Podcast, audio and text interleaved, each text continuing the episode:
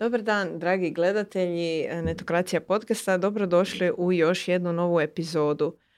E, bavimo se svim i svačim oko investicija, ponukani, pa evo, valom najnovijih brojki na našoj maloj sceni.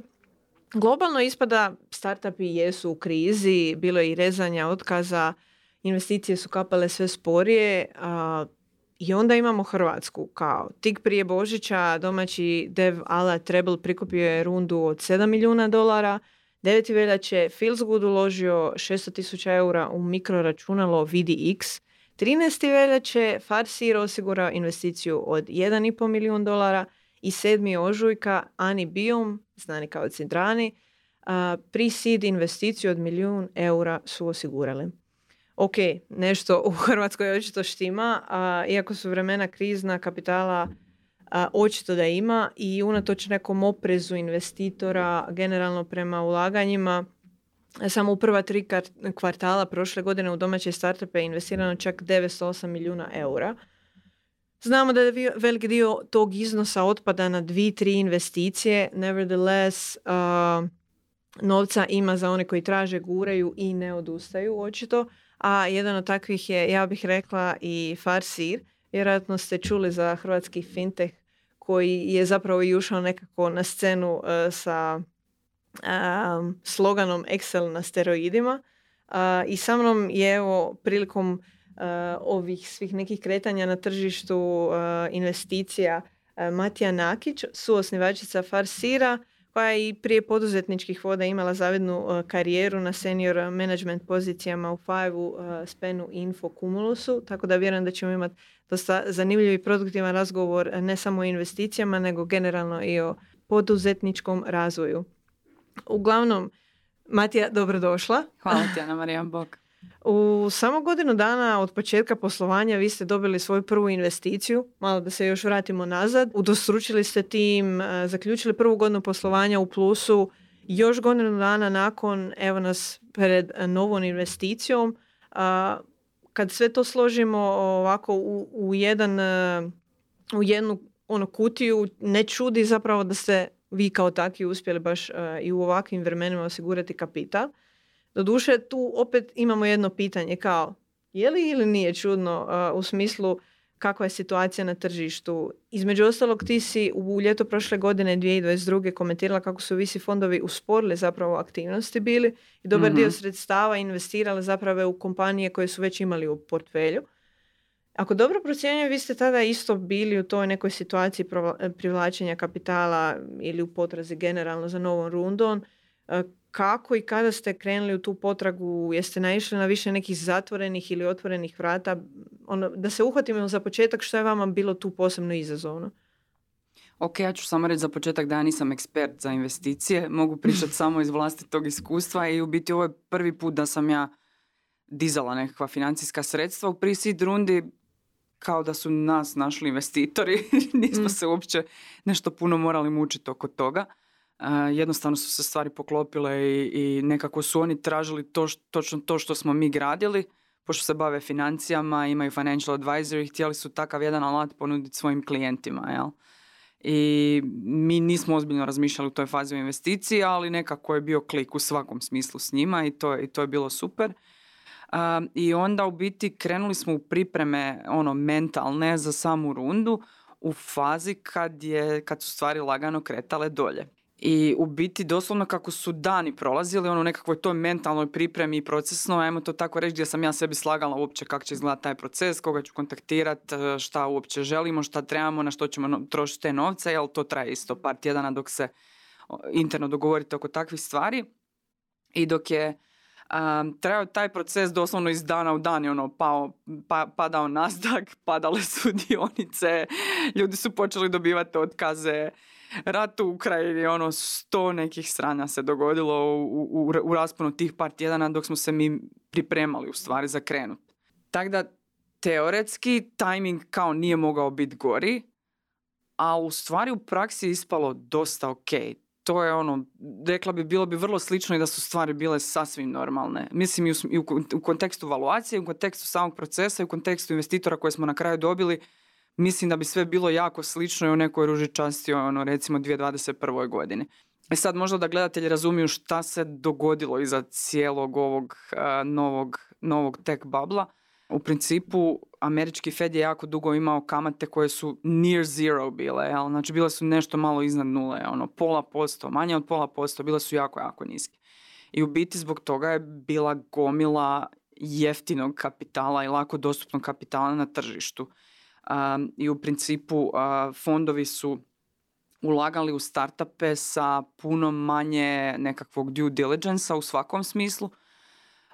Tako da su, da su ono, lova je bila na grani, tako reći. Valuacije su bile visoke, no. dijelilo se šakom i kapom i naravno kad se sve zateglo, kad, kad ono kamata je danas 4,75 tamo i naravno to se reflektira jel, na cijelu globalnu ekonomiju i, i mi to ovdje sve osjetimo. Stvari su se ono značajno, značajno promijenile. Nemam statistike, ono, znam, znam da valuacije nisu krahirale, nego su u biti se spustila, ide graf ono, ovako, ovako, nekako raste, raste, raste do 2021. onda malo pada i vraća se, vraća se na neku normalu iz 2020. recimo valuacije. Tako da nije to sad neki drastični krah, ono, da će se valuacije davati za neki kikiriki, ali ja osobno sam osjetila u tom procesu dok sam razgovarala sa venture capital fondovima neku dozu opreza, sporosti, vaganja, odvagivanja, promišljanja i iskreno ne znam da li su oni uvijek takvi, ali ne bi rekla da su uvijek takvi. Mislim da je situacija značajno utjecala na tu opreznost, jer pretpostavljam da je veliki broj njih morao postojećem portfelju kompanija uh, ono, ubrizgavati financijske injekcije kako bi preživjeli. Tako da svi novi su ono, bili gledani kroz, kroz nekako više, više filtera nego što se do sad to koristilo u procesu investiranja. Spomenula se u jednom intervju da vas je SQ Capital koji je investirao u vas u prethodnoj rundi i odmah podržao čim ste im spomenuli da ćete krenuti u prikupljanje nove investicije. Pa me zanima sad u tom kontekstu kako i niste imali nekih većih prepreka unutar situacije na tržištu, koliko vam je baš ta uh, situacija, jel da ste imali već nekoga s kim ste izgradili neko povjerenje, koliko vas je to ono akceleriralo na neki način da cijeli proces uh, due diligence prođe jednostavnije, ali između ostalog voljela bi se možda uhvatiti toga što po tom iskustvu čini nek dobar odnos s fondom. U smislu sada ćemo imati mm situaciju to što kažeš gdje će se dosta probirati uh, startupi između ostalog. Biće i situacija naravno da će se možda i uh, tržište postati kompetitivnije u smislu da će više startupa na neki način i bit eligible za investicije, ali na neki način neće se svima moći dodijeliti uh, dovoljno kapitala da svi prođu ovaj sad krizni dio.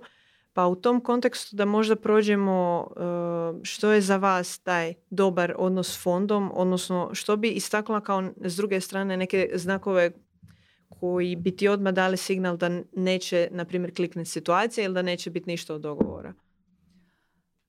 Pa u biti bilo je super što nas je SQ podržao, nije bilo nikakvog due diligence nego je bilo vidi te rundu, ok, mi stavljamo toliko i to je to. I super je kad možeš startati tu rundu sa ono već nekim iznosom jer je to užasno stresan proces u kojem ti stvarno ne znaš hoćeš skupiti 100 eura, 200 500 ili ono milju ili milju i pol, što mi nismo uopće ni očekivali kad smo, kad smo te kretali s obzirom na tu krizu koja je lupila. Mi smo rekli bit ćemo zadovoljni sa 800, 900 i kao ako bude tako, s obzirom na situaciju, bit će super ispalo iznad očekivanja. Kažem, ta ono inicijalna podrška SQ Capitala nam je puno značila u nekom i moralnom smislu, a i u financijskom jer ne krećeš od nule. I generalno s njima imamo super odnos. Mm, mislim da se na kraju sve svede na to s kakvim ljudima radiš. I koliko god ono možeš komplicirati oko nekakvih pogodnosti koje možda nude investitori, na kraju se to svede na jedan međuljudski odnos. I koliko ti investitori razumiju vašu viziju i koliko su vam spremni dati slobode, ali ono povremeno postaviti neko teško pitanje, ali ne na neki glup način, nego jednostavno da challenge sve to, sve to što ste vi nekako iskonstruirali i, i možda neki strateški smjer u kojem idete na, na dobar ono i, i, i pametan način. Tako da, ono, investitori su, mislim, nama SQ, ono, ponašaju se kao starija braća. Valjda to je neki normalan odnos. To, to je bar neki moj dojam. Nijedan investitor ono nije princ na bijelom konju koji će tu dojahat, dovesti deset vrhunskih developerki, ono, 50 klijenata koji su Fortune 500 i ne znam, naći će ti ured koji nećeš mora plaćati, koji je ono, ko Infobipov ovaj kampus. To se neće dogoditi. Ne treba gajiti iluzije da, da će se takve stvari dogoditi. Važno je naći ljude koji ti odgovaraju ono osobno i profesionalno i ono da se razumijete oko toga koliko odnosno ne koliko, nego po meni u pre-seed i seed fazi founderi moraju imati apsolutnu slobodu i je nama dao tu apsolutnu slobodu. Ono na što bi ja sigurno loše reagirala su nekakve naznake mikromanagementa um, u, u, kontaktu sa, sa, sa investitorima. Ono što isto vjerojatno ne bi sjelo nikom od nas je nekakva ono mudrost iz knjiga.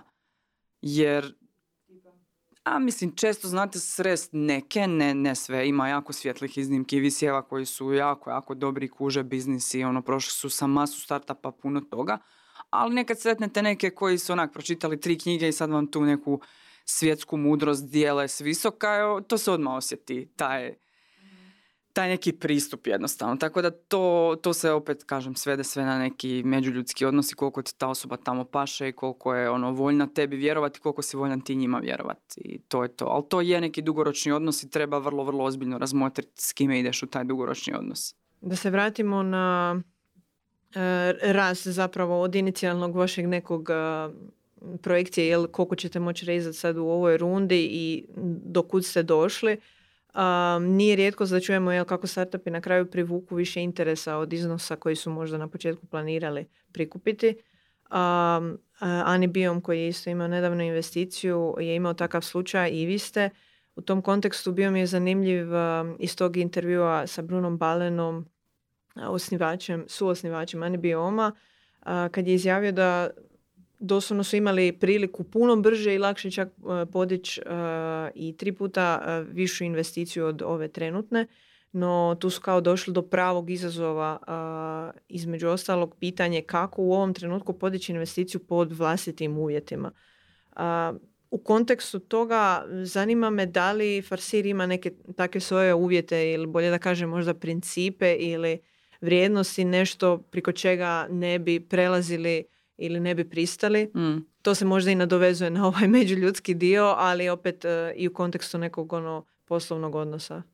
Pa fundraising i taj cijeli odnos s investitorima je kombinacija matematike i međuljudskog odnosa. Uh, mislim da je Bruno mislio, kad je rekao na uvjete, vjerojatno je mislio na dilution, odnosno na equity koji bi njima ostao. Mislim, ti teoretski možeš dizat i dva i tri puta više i vjerojatno smo i mi mogli, ali nema smisla. Jednostavno moraš sebi postaviti kad kreneš u taj proces uh, koji je neki minimum koji želiš dignut, što je neka ono vrijednost koja je recimo srednja, što će ti biti ok, šta možda ciljaš i šta je neki maksimum, koliko uopće posto, ajmo reći, firme želiš prodati. Drugi dio uh, priče je kontrola, jel? Pored tog equity ti sa, sa ovaj pravim term sheetom i sa um, visijem kojem s kojim ulaziš u price rundu, sad ću objasniti razliku i zašto mi nismo išli u price rundu, nego u safe rundu, ali sa investitorom s kojim ulaziš u price rundu, oni definiraju u stvari um, jednostavno neki set pravila kroz taj term sheet koji se ti moraš pridržavati, između ostalog vrlo često i board member, odnosno člana uprave onda ti moraš definirati nekakvu upravu i neki reporting stroži.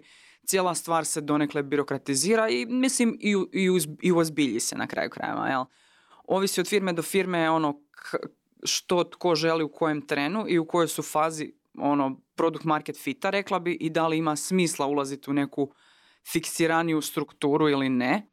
Mi, mi smo imali osjećaj da ne želimo u ovom trenu ući u neku jako fiksiranu strukturu, bilo kakvu, i zato smo išli na safe rundu, a ne na price rundu. A safe je u stvari a, mehanizam koji, koji izmislio Y Combinator prije nekih deseta godina i koji se koristi masovno u Americi i u biti sve češće u Europi za pre-seed i seed kompanije. Gotovo ekskluzivno se koristi Safe, a to je u stvari akronim za Standard Agreement for Future Equity. Što znači da ti ne izdaješ dionice, ono, ne prodaješ odmah te udjele, nego potpisuješ ugovor sa investitorima da ćeš im izdati udjele po tom ugovoru kad bude price runda. Što znači vjerojatno Series A. Tako da to je brže, jednostavnije, manji je rizik, nema birokracije skoro nikako, due diligence ono gotovo da ne postoji i, i, mislim da je to prikladnije za, za pre-seed i seed fazu.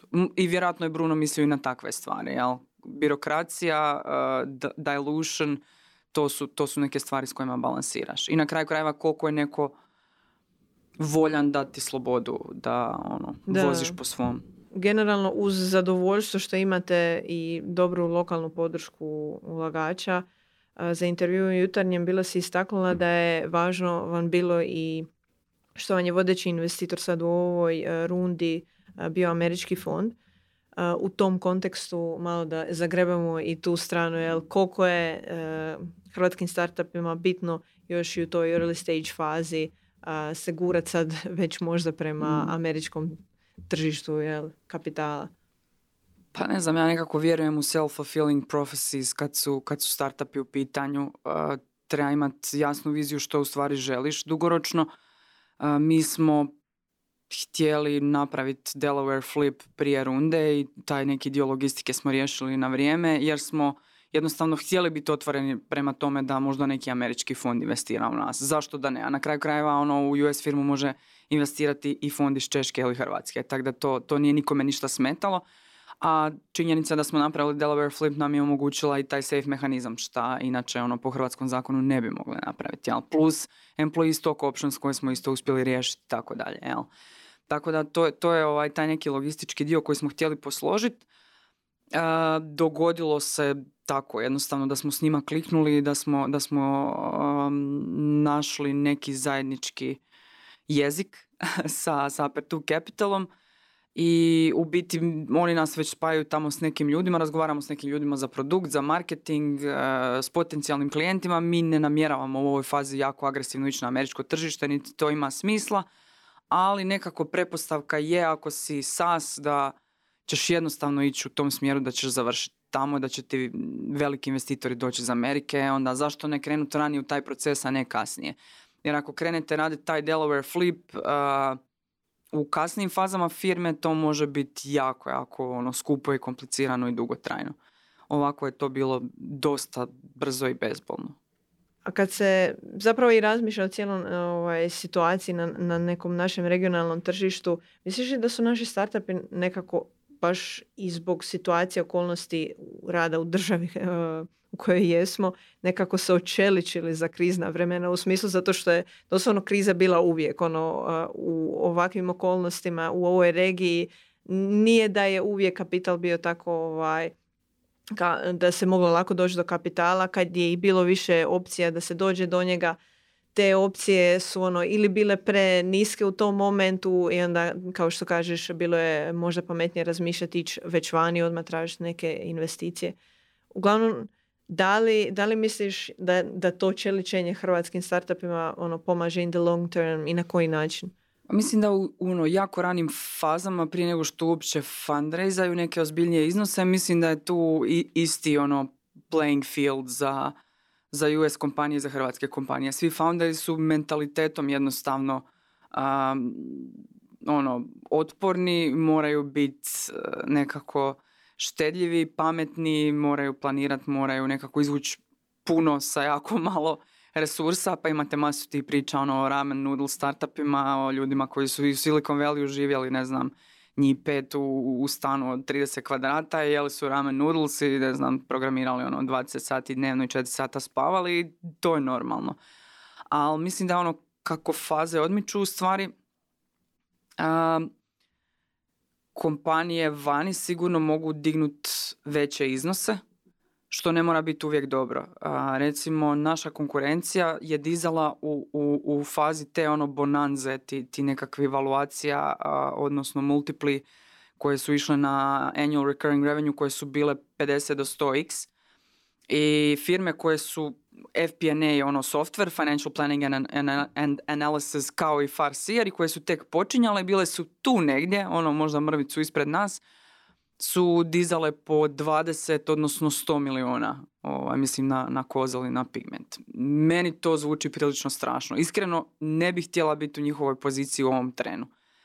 Jer to je ogromna valuacija i e, to ono dovodi obično do down rundi u, u, u nekoj idućoj rundi, ali pogotovo ako niste dostigli KPI-eve koje ste obećali, a sigurno ste obećali ono do, dobro, dobro, dobar rast uh, annual recurring revenue ako ste dobili takve ono multiple. Tako da mislim da nije uvijek više novaca blagoslov, više novaca nekad može biti prokletstvo. E sad, da li smo mi bolji zbog toga što živimo u državi u kojoj je sve teže, a ne znam, ja bi, ja bi više voljela da smo u državi u kojoj je sve lakše. Mislim da bi bila ono učinkovitija u, u svom poslu. Ovaj, ali kažem, definitivno ono, u tim seed, pre-seed fazama naučite se biti malo ipak snalažljiviji sigurno nego neko ko je dobio 20 miliona u seed fazi. To su bilja ono ogromne razlike. ako ništa, baš se vi u tom kontekstu u dobroj poziciji. To što kažeš, generalne projekcije sada na tržištu su svi koji su zapravo rezali u tom periodu hajpa, mogla bi slobodno reći 2020. 2021. sa tako velikim evaluacijama i investicijama, ono, sad će biti u velikim problemima. Tako da ovo je sad zapravo naj, zadnji moment kad je bila dobra šansa uhvatiti nešto, nakon jel, tog hajpa, a da to bude dovoljno je, je, pa mi smo baš komentirali u firmi kako mi volimo krize, nemam pojma, možda smo mi svi neki mazohisti, ovaj, možda je to zbog okruženja iz kojeg dolazimo, pa smo, pa smo navikli na krize, možda je to ovo što si ti rekla, ali u stvari krize jako lijepo pročiste stvar. Ovaj, mislim, mislim da je Warren Buffett rekao da ovaj, tek kad dođe oseka vidi se ko je gol, jel? To, je, to je nešto aludirao na, na te teh kompanije dok je bilo puno svega i dok je bilo obilje, nije niko gledao baš lupom. Jesi li profitabilan, koliko pržiš, da li uopće ideš ono, u idući pet godina u nekom smjeru profitabilnosti, koliko zaposlenika imaš, da li je to efikasno, koliki, koliki ti je customer acquisition cost versus customer lifetime value. Sad je odjednom taj neki ono scrutiny, kako kažu Ameri, i jednostavno ova ljestvica se digla i, i puno, puno firmi neće preživjeti i to je činjenica, ali svaka kriza je prilika. Mislim i Microsoft i puno drugih uspješnih globalnih kompanija je nastalo u, u krizama, tako da vidjet ćemo, bit će, bit će jako zanimljivo. Mislim da meni često padne na pamet da moraš biti prvo žohar da bi bio unicorn, tako da možda je ovo ta neka era žohara koji će preživjeti. Da, pa ćemo vidjeti šta će biti. To, to je i neki, ovaj, neka metafora i generalno za naše os, osnivače i startupe. Jel? A moramo imati neke životinje, na, misliš? Da, da, ako nemamo unicorn, ne, nemamo unicorn, ne idemo na žohar. Mali prekid e, s jedne teme na drugu. Iskoristit ću priliku da vas podsjetim kako ne biste propustili nove epizode da aktivirate zonce. A, naravno, ako već niste, preplatite se kako bi vam i aktivnije e, stizale te obavijesti jer nismo sigurni ni za to zvonce koliko dobro funkcionira, koliko često YouTube mijenja svoje ovaj, algoritme i slično. Ali da, gdje god nas inače pratite, audio verziju podcasta možete pronaći na Apple podcastima i na Google podcastu, Spotify, Deezeru i svim drugim popularnim platformama ako žurite ili vas zanima neki specifičan dio ove teme, u opisu podcasta imate i time kodove na koje možete kliknuti i odmah doći jel, do pitanja i odgovora koji vas zanima.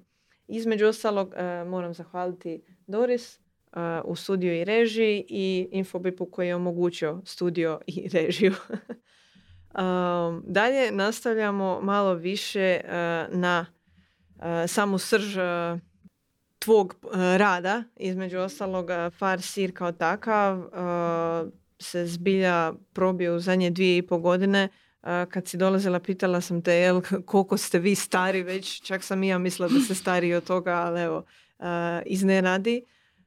ali ono, okupili ste genijalnu ekipu, ono, case je sam po sebi jako specifičan i jako dobro targetira i rješava probleme ciljanoj skupini da se tako izrazim. Između ostalog to je dovelo do toga da radite već sa ono 30 klijenata i u Hrvatskoj Europi između ostalog tvrtke poput Violete, Interkapitala i Hrvatske lutrije su među njima. Evo i HTA od nedavno. o, bravo, čestitam. Da, i PBZ tu, ja mm. mislim, ono, ima tu stvarno ozbiljnih enterprise klijenata i baš kad se hvatam tih nekih tema, zanima me kako je izgledao prihvat tih te, te jačine tvrtki na početku, s obzirom jel, da ste bili startup, prošla je ta neka možda stigma, a startupi to je bilo iz nekog možda prošlog vremena, nekih zadnjih deset godina kada su možda takve tvrtke imale problem pristupati već ima sa nekim ovaj, rješenjima. Ali evo, kakva je situacija vama bila? S obzirom da ste imali jako specifično rješenje, jesu oni odmah razumjeli benefite sve? Kako je izgledalo pridobivanje povjerenja na početku samo? A kako vam možda to izgleda danas u odnosu kad već imate neki traction?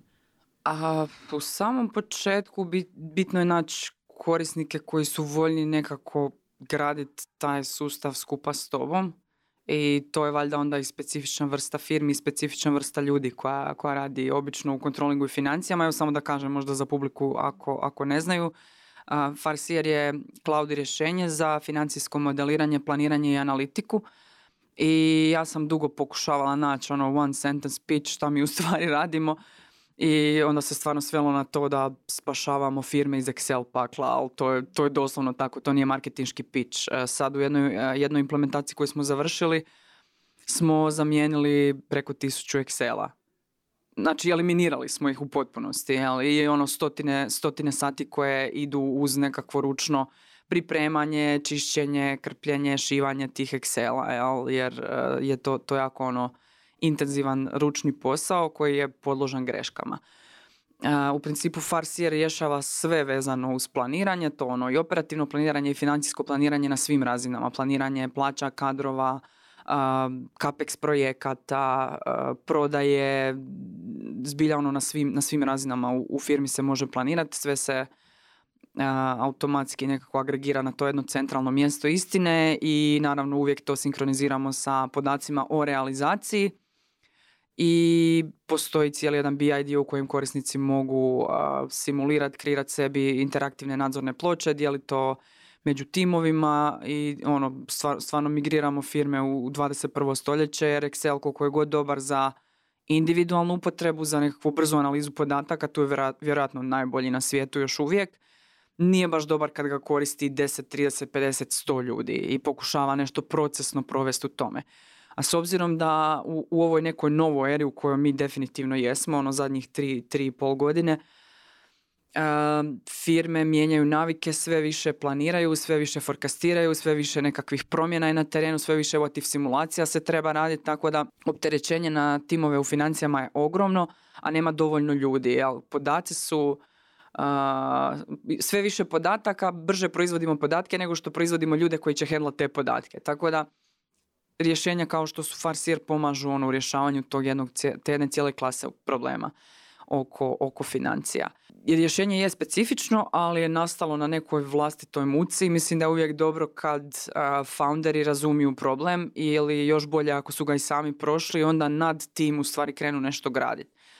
Kako smo mi pristupali korisnicima? Pa dobrim dijelom, dijelom smo razumjeli ko bi uopće mogao biti dobar potencijalni korisnik za nešto ovako i u tim ranim fazama važno je, mislim u biti u bilo, u bilo kojem trenutku ono kad nudite proizvod važno je da postoji neka bol i da, da ste vi ono analgetik koji, koji rješava tu bol, jel? Ako je korisniku to ok ili mu je to neki nice to have, vjerojatno se ništa posebno neće dogoditi. Možda će i kupiti vaše rješenje, ali vrlo, vrlo moguće da će to otići u fade out. Tako da definitivno u tim ranim fazama bitno je naći kulturu firme koja je voljna riskirati da im se riješi neki veliki problem koji imaju. Jer je to rizik, ono, i to sebi morate priznati ako ste startup, jel?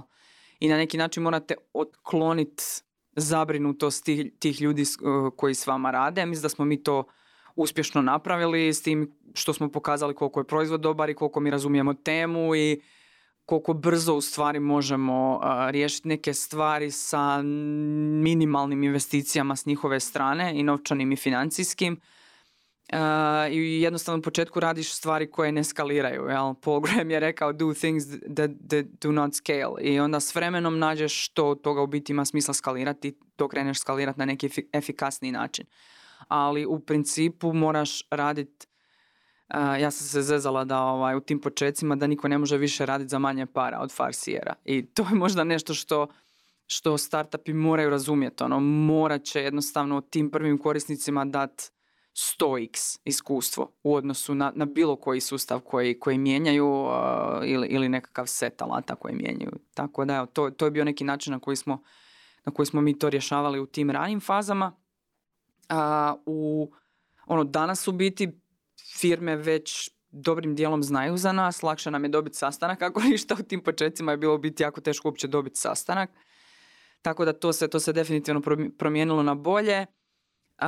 I tu i tamo ćete čuti stvarno, ono, ok, šta ako vi nestanete, ono, vi ste startup, e, šta će se dogoditi ali onda u biti imate ono objašnjenje da ste digli investiciju, da rastete, da zapošljavate nove ljude, ono da se ništa, ništa dramatično vjerojatno neće dogoditi, a ako se i dogodi, ono svi podaci će biti eksportirani i dostupni vama na gumbu. Tako da, evo, to je ono neka uvijek zadnja linija obrane kojom, kojom ih možete razuvjeriti da je ok u stvari malo i riskirati jer da bi dobili nešto inovativno morat ćete uzeti određenu dozu rizika, jel?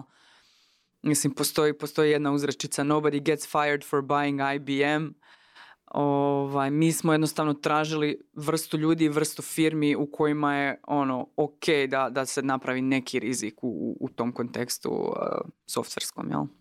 Ovo salon uvijek mi možete reći ovaj, dok god uh, se vi želite jel, držati s nama, a ićemo dalje jel, u smislu dok god ima klijenata na neki način to, to, kvaka 22, da. to je to uvijek najteže startupima, kako, kako doći do ono prvi par klijenata, to je, možda to tema za neki drugi podcast. da. da. A između ostalog ima tu stvarno i još tema u kojoj bi se dalo ući i kad dođe do tih prvih klijenata kako na neki način to što kažeš, e, moraš se možda malo i prodati ispod razine u tom pogledu da im deliveraš stvarno sve e, e, ono, po, po nekoj Ma, cijeni. Da, Mislim i učiš, i, učiš i, i, to, je, to je bitan dio procesa. Ono, oni tebi mm. plaćaju svojim vremenom, ne, ne samo svojim novcem i sa nekim svojim znanjem i sa svojim idejama, ne, ne samo novcem. Tako da ne treba to jednodimenzionalno gledati. Apsolutno, da. Vratila bi se na ovo što si bila spomenula u vezi skaliranja, da ste došli u jednom momentu jel, u situaciju da ste napokon mogli jel, od svega što ste zapravo servirali klijentima tada izdvojiti nešto što ima smisla skalirati. U tom aspektu što je to za vas bilo? Kada ste, e, nakon koliko ste skužili, aha, ovaj dio platforme je jel, nešto na što se sad želimo fokusirati, da je to ono što želimo gurat uh, i skalirati, jel dalje? U principu Farsier kao proizvod ima tu, tu jednu kontinuiranu evoluciju i u startu mislim da su stvari bile jako dobro postavljene i mi nikad nismo radili nekakve ono specifične dorade za, za niti jednog customera. I to, to mi je posebno drago da smo bili dovoljno pametni da smo ovaj, već u tim ranim fazama um, nekako postavili platformu tako da je ono no code tool za financije s kojim se može izmodelirati bilo što i onda smo u principu krenuli od tih nekakvih primitivsa, ono, od Lego kockica, od nekih komada koje možeš spajati i iz toga kreirati jako jednostavne ili jako kompleksne financijske modele sa jako puno podataka. I u počecima, u biti, je li dan danas, ali u biti naš customer success team radi implementacije, odnosno prebacuje, prebacuje korisnike onboarda i sa Excela obično, na, najčešće, ne uvijek, ali najčešće, sa Excela na Farsier i to je ono neki proces koji traje, traje par tjedana. I u biti u početku su oni neke stvari radili ono obilazno ili mi je trebalo jako dugo vremena ili bi naišli na nekakve prepreke i onda su to stvari koje bi oni javljali produktu i te stvari bi se popravljale. U biti na sličan način se radi i danas, samo što su to danas finese. U početcima su to bili neke ono veliki bitni komadi koji, koji su se morali do, dodavati u samo rješenje.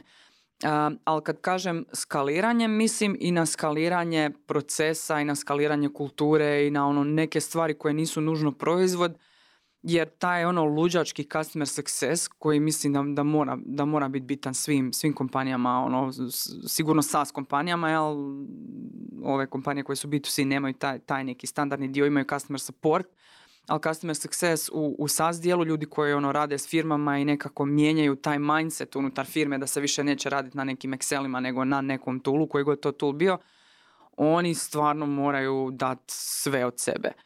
I to je, to je nešto što, što, što definitivno treba osmisliti ono kako, kako tu priču skalirati, kako tu brigu prema korisnicima, taj intenzitet a, sigurno nećemo moći skalirati jer nećemo moći ono imati ne znam foundere koji, koji zovu klijente jednom tjedno i pitaju kako im ide i pomažu im oko nekakvih detalja i ono onboardaju korisnike, ali sigurno ono, smo uspjeli izgraditi takvu kulturu i naći ćemo neke mehanizme koji će, koji će omogućiti skaliranje efikasno i, i ti neki osnovni principa ono, i kulture u biti. To što kažeš, e, nije da se vi možete osnivači klonirati još? Da, da, da, još ne. Nažalost. Ali dobro, uh, opet uh, to što si rekla, uvijek postoji na neki način da se nađe ovaj, prostora jel, za skalirati i takve stvari. U kontekstu toga pretpostavljam da vam je bitno možda i zapošljavanje i traženje nekih kadrova koji ono mogu pre, ono, na neki način zamijeniti vas u tome svemu. Ne znam koliko je sad situacija na, našoj sceni ok po pitanju jel, takvog nekog seniorskog kadra. kako se vi do sad snalazite? Doduše, ovo ljeto znam da vam je ovaj, Uh, iz Oracle došao Zoran Šegić kao VP prodaje. mm ono, jako, jako dobra ovaj, karijerna, karijerna vijest generalno za vas. Uh, zanima me sad u tom aspektu jel, i kadrova, ali u kontekstu jel, rasta generalno i širenja možda na nova tržišta, baš pod podstrikom jel, ne, takvog jakog seniora. Kako će to izgledati dalje za vas? Pa da, Zoki je definitivno dobra vijest za Farsijera, mislim da je dobra vijest i za sve startupe i nadam se da su uspjeli vidjeti iz tog primjera da mogu dovući seniore i mogu dovući ljude koji imaju iskustva. i, i, I generalno moj stav je da treba zapošljavati samo ljude koji su pametniji od tebe. Mislim da ono, svi, svi mi founderi u Farsijeru se slažemo. imali smo imali smo i, i juniore i, ono, imamo ih još uvijek tu su firmi, dio ljudi smo zaposlili kao studente, ali bez obzira na to svaka osoba u Farsijeru je iznimna i ono jako je dobra u svom poslu. dosta smo oprezni u zapošljavanju i mislim i da, i da trebamo biti jer je jako važno ono ko ti dolazi u firmu jer utječe i na kulturu i na, i na sve ono, sve što ti je bitno sa tim svojim dolaskom. Pogotovo kad vas je i ovako malo sad, u smislu da. vas je oko 18, nas još je, to neki 17, core. Nas je 17. Pa da, to je, to je core tim i u biti želimo zaposliti samo ljude koje, kao što si rekla, mogu ono doslovno zamijeniti foundera u nekoj toj domeni i reći, ok, ja sam sad ono, bog marketinga, ja to preuzimam na sebe i ne znam, mati ću ono, reportat e, dva, dva, tri broja mjesečno i to je to, imam budžet i vozim svoje. Jel, mislim, tako u svim segmentima, sad sam slučajno spomenula marketing, ali to je, to je ono što želimo postići. U ovoj fazi sigurno nam trebaju više seniori nego, nego ono neki midovi ili juniori. Kad se izgradi taj core team koji će biti vjerojatno VP ili level ispod, ono neki headovi, ljudi koji će držati pojedina područja, onda će se vjerojatno zapošljavati dalje i, i, i ljude ono sa manje iskustva, ali mislim da sad je ono faza kad se pomno doslovno treba ono birat e, ljude koji, koji će graditi sve to s nama, jel? i taj scaling mehanizam i kulturu i nova tržišta i, i proizvod i sve ostalo. Mm. a između ostalog vjerujem da je ova investicija ono više kao osiguravanje bar evo ispravim ako nije tako, ali ono u smislu uh, uh, idemo uh, cijeli sad proces je period koji ste možda imali za burnoutat, uh, idemo ga produžiti. Mm, jel? mm, de- definitivno, Da. definitivno. Pa u tom kontekstu jel jasno je da će startupi u ovom periodu morat nastaviti optimizirati svoje troškove i za nas je burna godina, Mm. a kriza se ono nastavlja. Imate li vi neku dobru taktiku kako ono postizati ciljeve s manje budžeta? Uh, Pa u biti m- mislim da su opcije dobre i da to treba koristiti kao neku dodatnu motivaciju ljudima jer nije baš svim ljudima jedino novac bitan u životu. Jel? Bitno je kod zapošljavanja da nađete ljude koji su voljni malo i riskirat, um, ali riskirat će tu neku možda ono 10-20% veću plaću um, za veće dobro, jel? Za, za te neke opcije koje dugoročno mogu vrijediti jako puno ako svi mi dobro odigramo svoje karte. Jel? Naravno, puno je, puno je tu parametara uključeno i niko ne zna šta će se dogoditi, niko nema kristalnu kuglu, ali ako svi mi vjerujemo u to i svi idemo u tom pravcu, onda su puno veće šanse da će se to dogoditi. Jel? Tako da treba definitivno u hiringu tražiti takve ljude. Nisu svi ljudi, nisu ni svi seniori a, takvi da će reći gle ja se ono ne dižem iz kreveta bez ne znam 5000 eura neto. Nije tako. Treba jednostavno pokušati kroz mrežu poznanstava naći ljude koji drugačije razmišljaju, koji žele neki izazov, koji se možda žele maknuti iz korporativnog okruženja, kao što smo mi imali situaciju sa Zoranom, mislim da je to ono super primjer. I vjerojatno se na svim rolama mogu naći takvi ljudi. Pa to je dosta reassuring za e, startupe nove jel, koji dolaze znat uopće da mogu naći e, da imaju priliku naći takav kadar, ono, da samo trebaju malo pomnije tražiti i jel, networkat se na taj način. E, nije da, kao što si rekla, svaki senior treba 5000 eura da se ustane iz. Um, generalno sada možda vre papamo, a, mene zanima i kako vi dišete po pitanju a, neke buduće investicije a, i sličnog. U sljedećih pet godina već se najavljuje da će količina novca koja će biti raspoloživa sta- startupe biti deset puta veća ovaj, nego je bila u proteklom razdoblju. A, do duše puno novaca znači da će za, za fondove to stvoriti neke nove probleme u smislu morat će se natjecati za startupe, što će nekako dovesti do neke nove dinamike e, i kom, e, kompetitivnosti na samom tržištu. Pa me zanima i kako ti gledaš na rezanje u takvim nekim okolnostima u budućnosti, jesi optimistična oko te sljedeće runde um, ili vas uopće ne tangira još to? Ne razmišljam apsolutno o tome, to, to, to mi je ono, a, u, u nekom trenu ću shvatiti da moram početi razmišljati o tome i onda ću biti jako u tome, tako da to, to, to je ono neki novi nivo video igrice koje ćemo igrati kad dođe za njega vrijeme, nemam pojma šta će se dogoditi s tržištem, kakvi će biti investitori, mislim da je dobro i ono što mi definitivno pazimo i sad sa ovom rundom je da imamo dvije godine runway. I ok, ono, ok smo šta god da se dogodi u te dvije godine sigurno ćemo ono, postati cash flow pozitiv i vjerojatno i prije, ali na, na kraju dana uvijek možeš dodat gas i trošiti više i zaposliti još par ljudi i ok, to se uvijek može napraviti. Za sad se držimo toga i gradimo proizvodi i gradimo tržište, gradimo marketing mašinu, sales organizaciju sa Zokijem i to nam je bitno. U principu uh, kad izgradiš dobru firmu, onda dođeš investitorima i ispričaš im kako si izgradio dobru firmu. To, to je neka moja filozofija, tako da se ja njima previše ne zamaram.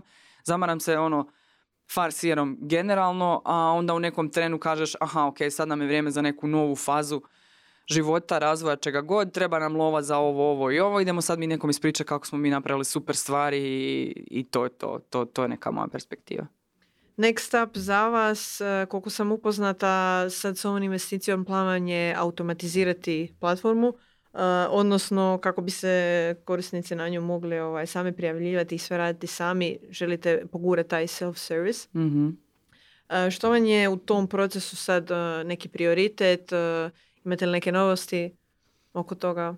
A, da, pa u- biti, evo, čisto zabave radi naš, naš produktni tim je izbacio a, open source spreadsheet, Farsier a, open source spreadsheet koji će biti van relativno brzo. Evo ovo je, you heard it Mm. here first time. To, to, je, to je za netokraciju ekskluziva. E, to ćemo definitivno podijeliti svima. Mislim da bi moglo biti zanimljivo tipa školama, fakultetima i slično. To je neki prvi korak u tom smjeru. A, to će naravno sve skupa sa nekom tom farsier platformom za FP&A konvergirati u, u taj jedan proizvod koji će biti self-serve proizvod za controlling. Ono što mi još moramo napraviti e, dok do toga dođe je identificirati platforme s kojima se želimo automatski integrirati kako bi mogli povući podatke o financijama i olakšati taj cijeli proces onboardinga kroz, kroz, taj, kroz taj pristup za, za te korisnike koji, koji će biti self-serve. A, puno je posla, puno je posla tu u researchu, u nekakvom rafiniranju uopće idealne osobe, idealnog, idealne vrste klijenta, koraka, peglanja onom neki mikrodetalja, user experience ali sve to je jako uzbudljivo i jedva čekamo Mm, da to krene. Um, za zaključit možda neki zadnji pozdravi i poruke za neke druge osnivače koji su sad možda u fazi jel, e, da i nje već iscurio kapital, da se razmišljaju o nekim investicijama. Što ste vi iz ove runde na- naučili za sljedeću, ako imaš neki a, Ha, završnu misao? Ja bih, ja bih to radila komprimiranije ovaj, u idućoj turi definitivno jer ja sam bila u nekom modusu operandi u kojem sam vodila firmu i dio, dio vremena sam radila fundraising, tako da je bilo negdje 50-50. Mislim da bi, u, ne možeš pustiti firmu skroz, ali mislim da bi u idućoj iteraciji to trebalo biti uh, 80-20, da se ono 80% fokusiraš na fundraising i, i da nekako jače lupaš po tom procesu. To, to bi definitivno napravila drugačije. Iz razloga više da ubrzaš sam proces, da si olakšaš. Da se ubrza taj proces i ono, jednostavno nije dobro razvlačiti ništa. Ono, kad, kad, kad bilo što što trebaš obaviti traje dulje, gubi se energija. Ono, mi smo već sad pred kraj bili kraj godine i ono srećom smo uspjeli pred Božić zatvoriti to da se to prolongiralo preko Božić pa iza Nova godina pa neki prvi mjesec to bi već bila ono te, teška depresija jer ti je više muka ono svi ti kolova i razgovora i dokumenata i pitch dekova ono baš ne možeš više tako da stvarno bi to komprimirala. A generalno savjet pa meni je super je- jedna stvar koju je rekao Reid Hoffman uh, na, na super podcastu koji preporučujem uh, Masters of Scale on, je, on je founder LinkedIna i bio u Paypalu i generalno je cool lik i, i rekao je nešto u smislu um, being a founder, uh, as a founder you're in the business of gathering no's. Kao, to ti je posao, ono, get over it, kao skupljaš samo ne i ne i ne i ne i ne i onda ti neko kaže da i taj da je super i voziš dalje i to je to. Ne treba se obeshrabriti, treba ono nekako stoički sve to podnijeti i graditi tu svoju priču prema viziji koju imaš. Mm. Da, da zaključim se još prostodušnjon, uh, ako ti ne vjeruješ u sebe, tko će drugi, jel? To je to, to je to. Uh, Matija, hvala ti na ovom razgovoru, bilo je baš uh, informativno. Uh, nadam se da ćemo uskoro i uh, nastaviti uh, razgovarati o ovakvim nekim temama i uh, ovaj, predstaviti uh, vašu novost oko self-service dijela i sve što to donosi. Uh, ništa, dragi gledatelji, hvala i vama što ste nas pratili. Um, hvala i na gledanju i na slušanju i kako ne biste propustili nove epizode, podsjećam, preplatite se i označite zvonce i pratite nas na svim platformama jel, koje su vam drage inače. I naravno ako imate e, kakvo mišljenje, komentar e, u opisu e, i niže e, možete ih ostaviti. Matija, još jednom hvala. Hvala Ana Marija, bog svima.